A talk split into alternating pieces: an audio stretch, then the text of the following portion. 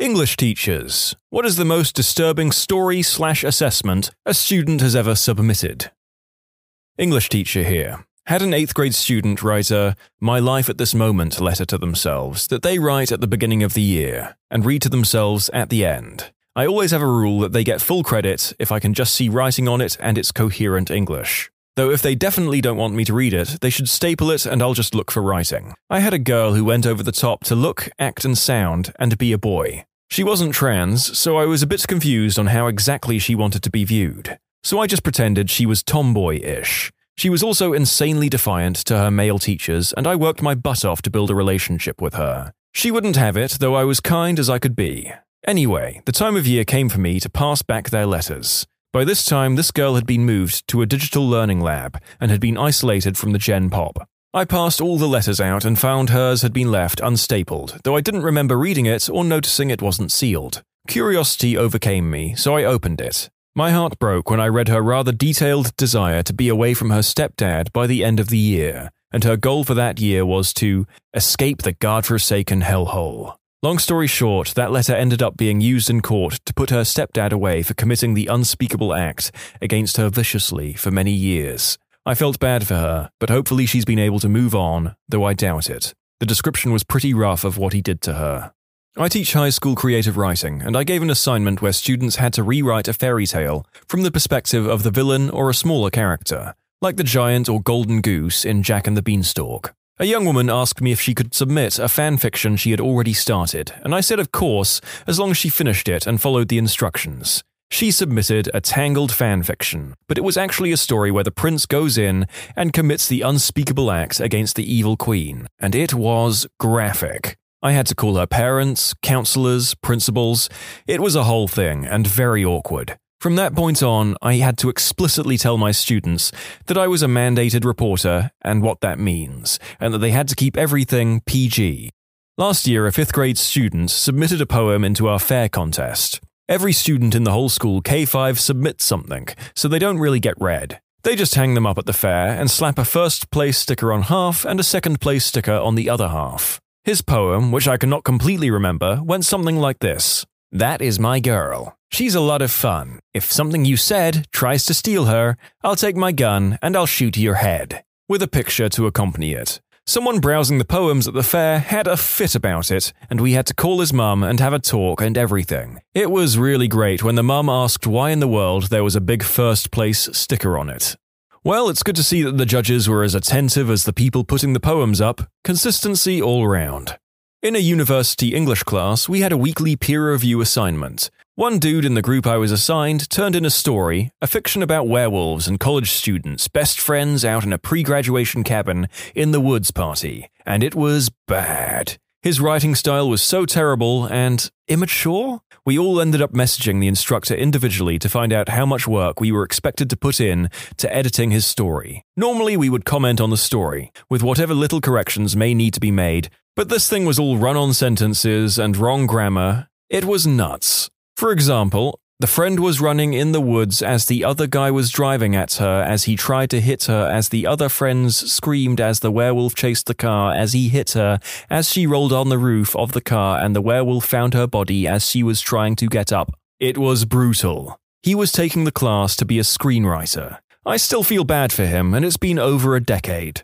I would like to tell a story on behalf of my high school creative writing teacher because I know how much she hated one of my projects because she refused to display it with everyone else's. We had an assignment to write a poem from the perspective of a person facing a difficult life choice. We were to display our poem three dimensionally, however we liked, written on a pyramid, words hanging from a mobile, etc., etc. I decided I wanted to write a poem about a man during the Blitz, who abandons his family in terror and runs out into the night to die in the bombing. The poem that I still remember, word for word, two fricking decades later, is as follows The smile rests upon my face, shows not my fallen grace. You see the hell I was exposed, that caused my fearful juxtapose, caused me to leave my family and save myself in time of need. I am the doorstep to the grave, my hell bent path forever paved. I then took this clearly deranged poem and scribbled it in black marker in concentric circles around a very realistic plastic skull I had brought in for the occasion. I gave this crime against nature to my very nice, very liberal creative art teacher,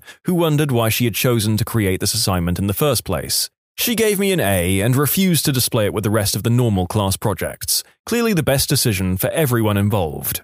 One of my kids was from Mexico and wrote about watching his neighbors get gunned down by the cartel. Because he and his dad had seen it, they told the police and offered to try to help. While they were talking with the police, they let them into the crime scene, and he wrote about his shoes turning red because they got wet with so much blood. It absolutely broke my heart. He was 11 and said that that was the reason his family came to America.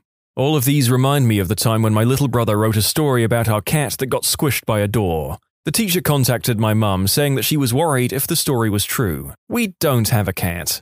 A kid wrote a whole story detailing exactly how he was going to murder me. He came in with a knife a month later and tried to stab another boy in the back. I hope he's doing better now.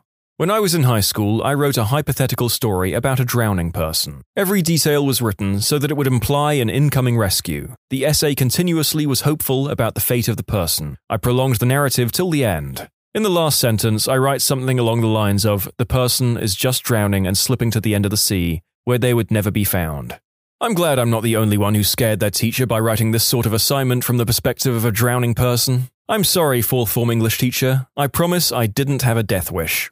Had my kids write a faux cover letter for a year abroad in Australia, in which they, among other things, had to give reasons why they wanted to go to Australia. Here's what one of my students came up with. I'd like to see some wild animals, koalas, kangaroos, and maybe some aborigines. Guy claimed it wasn't meant to be as racist as it looks at the first glance, and that he simply messed up at the construction.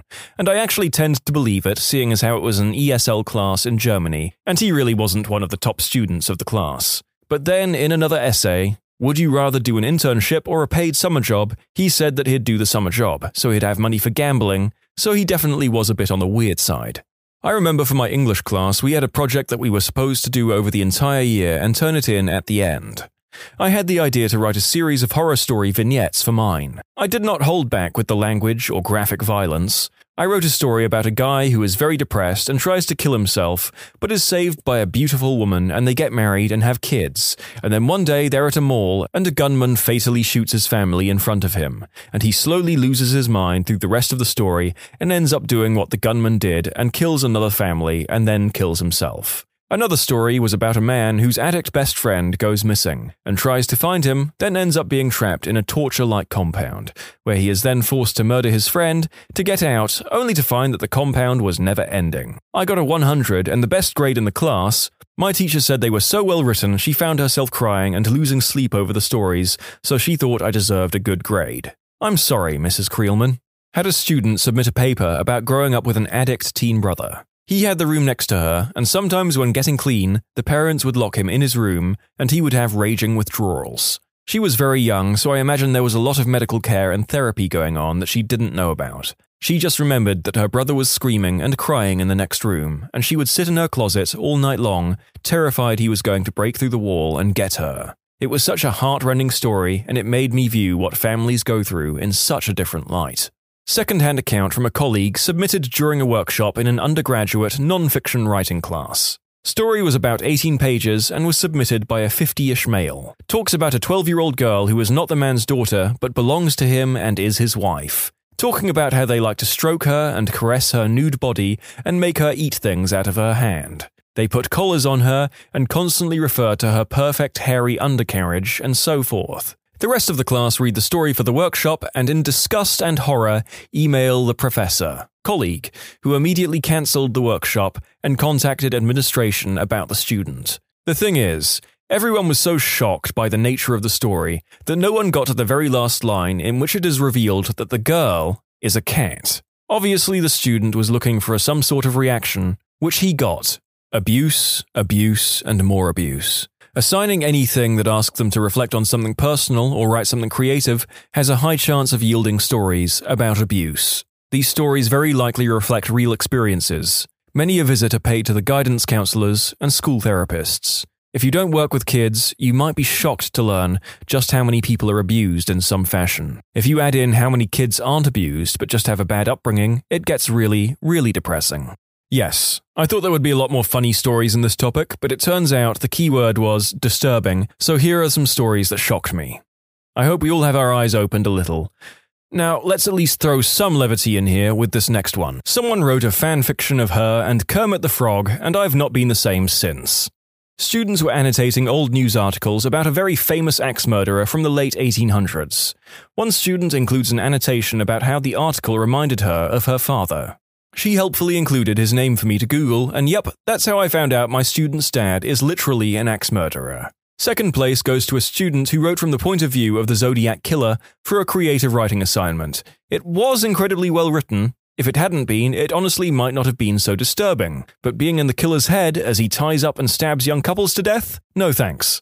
Oh, and last week someone submitted a horror story in creative writing. I swear to God, she could be a writer for the Saw movies. The deaths were graphic and gruesome and creative. I had to take breaks while reading it because I'm pretty squeamish. It might get buried, but I need to chime in, mostly in the hopes that this student finds my comment and knows how much his story stuck with me. The first assignment of the semester was to write about life at the university through a sociological lens. This guy who was social, well liked, in a frat turned in this shocking story. He was writing about how hard his life was, how he had to scrounge for meals from the trash while seeing all the other students eat happily in the dining halls. He described how he'd seen his friends struck by cars on the winding mountain roads on campus. I was so taken back, and I kept reading anxiously to see if the story would take a turn. A squirrel. The kid was writing from the perspective of a squirrel. This kid was a genius. I told him later how impressed I was, and he shrugs in a very bro way, stating, That's the worst thing I've ever written. If you see this, Matt, that's still my favorite paper by a student. Not an English teacher, but when I was in junior college, I was a TA for a psych instructor, and I read and graded essays. There was an assignment for students to create an experiment where they trained themselves to create a habit by rewarding themselves after the task. Think Pavlov. One male student wrote about his experiment. He chose to train himself to jerk it more often, and his reward was more jerking. And he wrote about it in detail. Very sustainable system, but so weird to submit to your instructor. I have my high school students write a defining moment memoir about a moment where their lives changed in a significant way.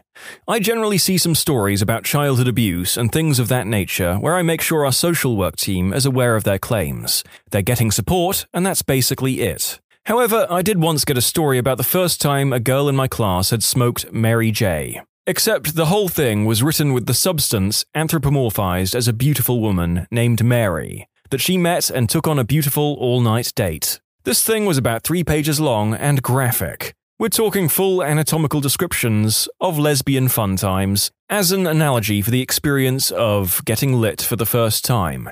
It just kept going and going, and it was extremely well written to the point that I was really uncomfortable reading it, and had to put it away. The worst part is, she was super excited for me to read it and came in the next day asking about it. Did you like it? I'm super proud. And I had to basically say, yeah, it's super well written, but honestly, I just can't be reading something like that written by one of my students.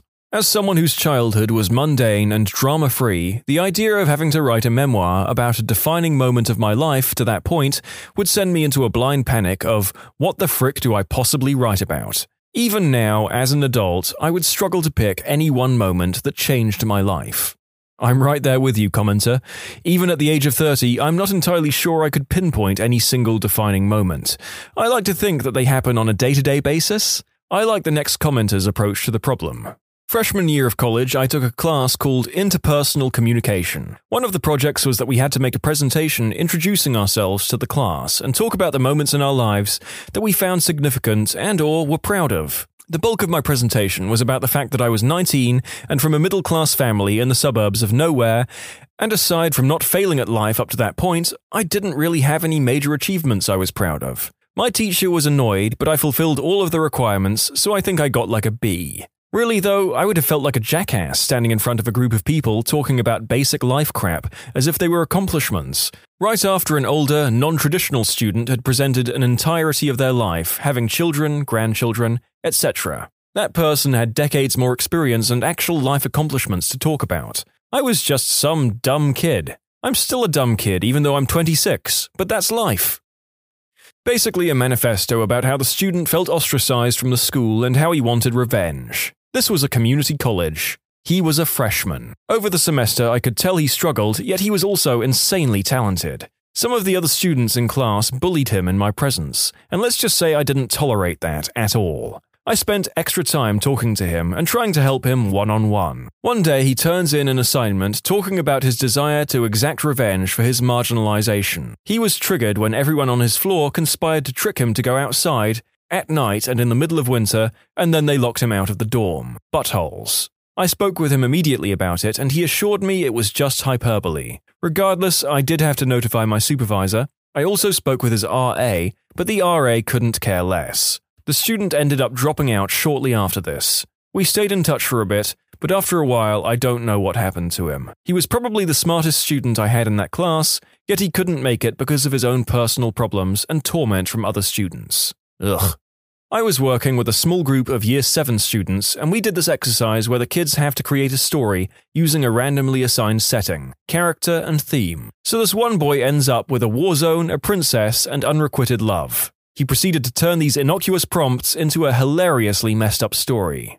Set during World War II, it's told from the perspective of the Princess of the UK, who wakes up on the battlefield to find German soldiers shooting at her. Suddenly, someone behind her kills her attackers. She turns around to see her rescuer. It's the leader of the Third Reich. In fear, she runs into a medical tent. He is in close pursuit. In the tent, she decides to confront the Fuhrer, but upon locking eyes with him, realizes he's the most beautiful man she's ever seen, falling in love immediately. He, however, walks right past her and kisses a passing nurse. Furious and jealous, the Princess of the UK kills the nurse in a fit of rage, then flees the medical tent, returning to the battlefield before the sad and baffling conclusion to the story. And then I died. So, not disturbing as such, but certainly unexpected.